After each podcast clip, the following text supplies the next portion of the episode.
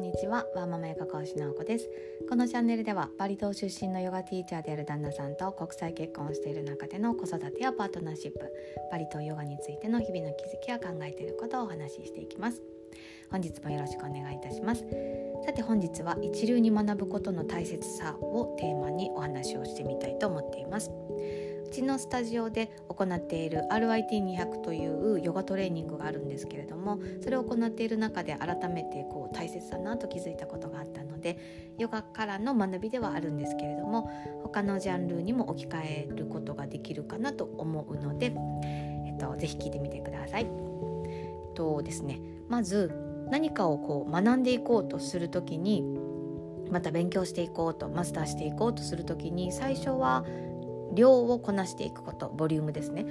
量をたくさんこなしていこうとすることでまず学びのステップに入っていくというのがあると思うんですね。ヨガにおいて言うならばたくさんのインストラクターさんのレッスンを受けに行くということ。例えばホットヨガや公民館で行っているヨガや常温の大手のヨガスタジオもしくは小さなヨガスタジオうちのようにですね小さいところにも受けに行くっていう量をこなしていくことで自分のバラエティが飛んでいくというのがあると思うんですけれども教える側に立ちたいと伝える側に立ちたいと思うのであれば量以上に質を重ねることそして特に誰に学ぶのかということを選び取っていくことがすごく大切になってくると思います。できるだけこう一流と呼ばれる方たちそしてマスターと呼ばれる方たちのようにある一定の領域を 体感し知っている人その方たちに学ぶことがやっぱり重要になってきます。伝えたいと思うのであればですね。教えていきたいと思う立場に立ちたいのであればやっぱり誰に学ぶのかそこを掘り進めていくことが重要になってくると思います。私自身もありがたいことに師匠に出会わせてもらっているのですごく思うことなんですけれども私にはヨガの師匠がいますというふうに言ってるヨガのインストラクターの先生はやっぱり軸があって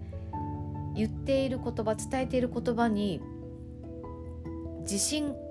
ならぬ確信があるんですよね。それは自分という子から生まれた学んだ編み出したものではなくて自分の信頼している師からの師匠からの教えを教えているということはすごく安心ではないんです。確信を持てるんですよね。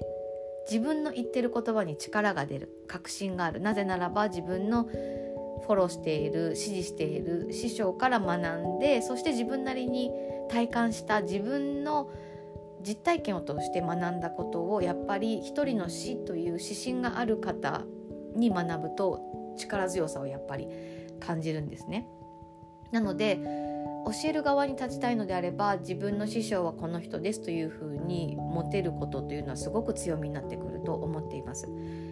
でそれはもちろん自分の学びや段階によって学ぶ先生を変えていくというスタイルでもいいと思うんですけれどもヨガにおいては結局ヨガの目的というのは肉体的な柔軟性を上げるだとか健康になるか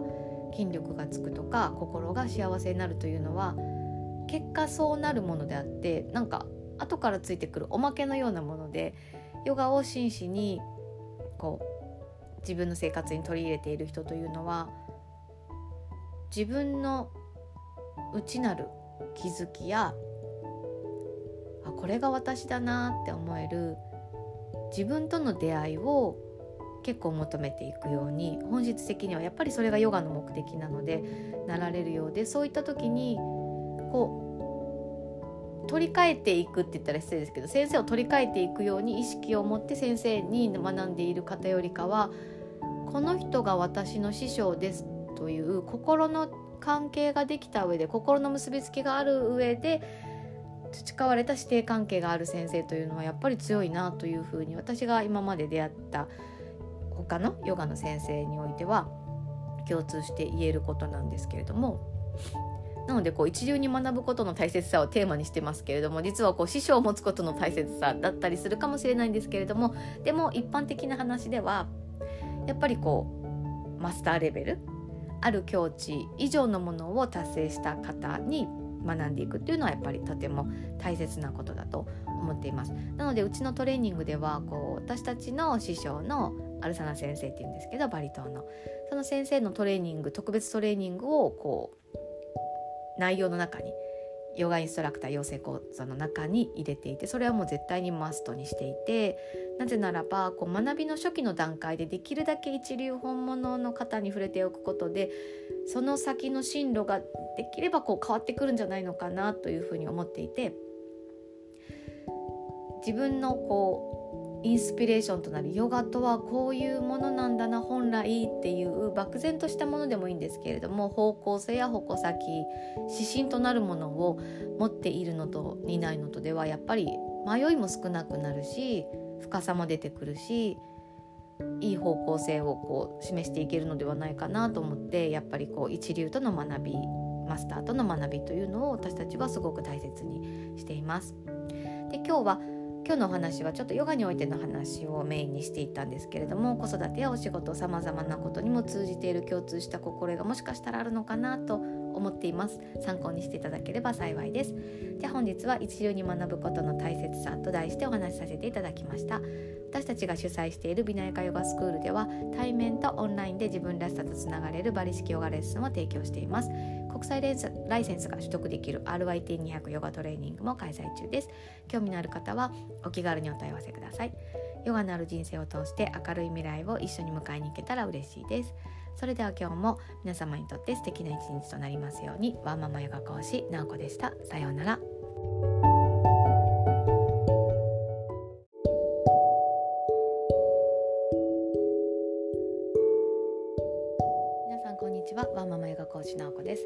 ャンネルではバリ島出身のヨガティーチャーである旦那さんと国際結婚している中での子育てやパートナーシップバリ島ヨガについての日々の気づきや考えていることをお話ししていきます。本日もよろしくお願いします。さて本日はバランスという言葉に逃げないをテーマにお話をさせていただきます。えっと運動会を前にした娘との会話の中で一つ気がついたことがあったので子供との会話からヒントを得て最近考えていることを題材にして生き方に通じるヒントをちょっと掘り下げてみたいと思います思います。でこう楽しむことが大切っていうことをよく子供には伝えているんですけれどもだからだと思うんですけれども運動会を前にした娘ちゃんが楽しむことが大切だよね勝っても負けてもいいって言ったんですよね私に向かって。でうんそうだねそうかというふうに心の中で反数をちょっと娘との会話でしたことがあってここで気をつけなければいけないと私が感じたことは楽しむというそのことが彼女にとって逃げになっていないか言い訳になっていないかということ。楽しむイコール一生懸命頑張らなくてもいいになっていてはそれはとてももったいないことだと思うのでこの結果にこだわらないことそのプロセスを大切にすることがいかに大切か心が負けずに前を見ているか進んでいるかというのをすごく大切にしてほしくて特に言うんですよねだから心が負けてないかどうか自分の心に負けてないか前を向けているかが大切だよっていう風に言っているんですよね娘とか私の子供息子に対しても。でこう楽しむことが大切を伝えていた私なんですけれどもなのでこう子供がよくできた時に褒める親となると例えばテストの点数が100点だったら褒められるというこういう経験をした時にはじゃあうちのお母さんはうまくいった時テストの点数がいい時イコール僕はいい子でだから褒められるんだというこう何か条件があった上でよくいい子である自分が丸良くなければ×というそういうね思考回路がこう根付かないように子供には声かけをするようにしているんですね。例えば息子くんがこうテストがこうだったよっていういい結果を持ってきた時も同じように向き合う。そして少しテストの点数が例えば80点とかなった時も同じように向き合う。結果がどうであるかに一喜一憂しない親のこのぶれない感覚というのがすごく大切だと思っているんですね。なので今日今回の娘が言った言葉でこう運動会を楽しめばいいんだよねっていう風に言った言葉は私のこう理解してほしいところとちょっと1センチぐらい糸がずれていたように感じたのでどうやってねこう楽しむことがそれは大切でもその楽しむということが言い訳になっていないかどうか自分の心がちゃんと前を向いているかというのをちょっと上手にまた彼女にね伝わるように表現していきたいなと思って今まだちょっと試行錯誤中なんですけれどもこんなことがあったんですよね。でちなみにちょっと話は飛んで私のもう2022年もうあと2ヶ月ぐらいで終わっちゃいますけど2022年の抱負はこう極まった生き方をすることバランスを取るという言葉で言い訳をしないで何か物事を深めること右に行き過ぎる 左に行き過ぎるその両方を極めるっていうのがちょっと長いんですけどそんな抱負だったんですけど、まあ、簡単に言うとだからバランスという言葉に逃げないということだったんですけれどもこう楽しむことが優先順位にある時にそこには行き過ぎるということがないように思うんですよね。こう偏った生き方を続けることで社会性を欠いてしまって誰かを傷つけてしまってはもちろんいけないと思うんですね。ただ偏ってみることあえて偏るという右か左に寄るという経験を通してしか見えない境地世界というのはやっぱり確実にあって何かに没頭するハマる周りが見えなくなるぐらいそんな体験の深さを私自身もしたいし子供にもね味わってもらいたいとこう日頃常思っているのでやっぱり楽しむという概念が逃げにならないようにということは私も私自分への戒めも含めてちょっと向き合って考えたいなと思っているんですね。なので例えば私はお料理をする時も必ず沸騰する時間を保って例えばお味噌汁であってもお鍋であってもこうボコボコボコっと必ず沸点に達した状態を保った料理の仕方をするようにしててやっぱりこう火のエネルギーがしっかり入ったスープと一度も沸騰させないでああ温まったからこれでできたなと思うスープでは私ちょっと料理教室で食べ比べたことがあったんですけど全然美味しさが違うんですよね。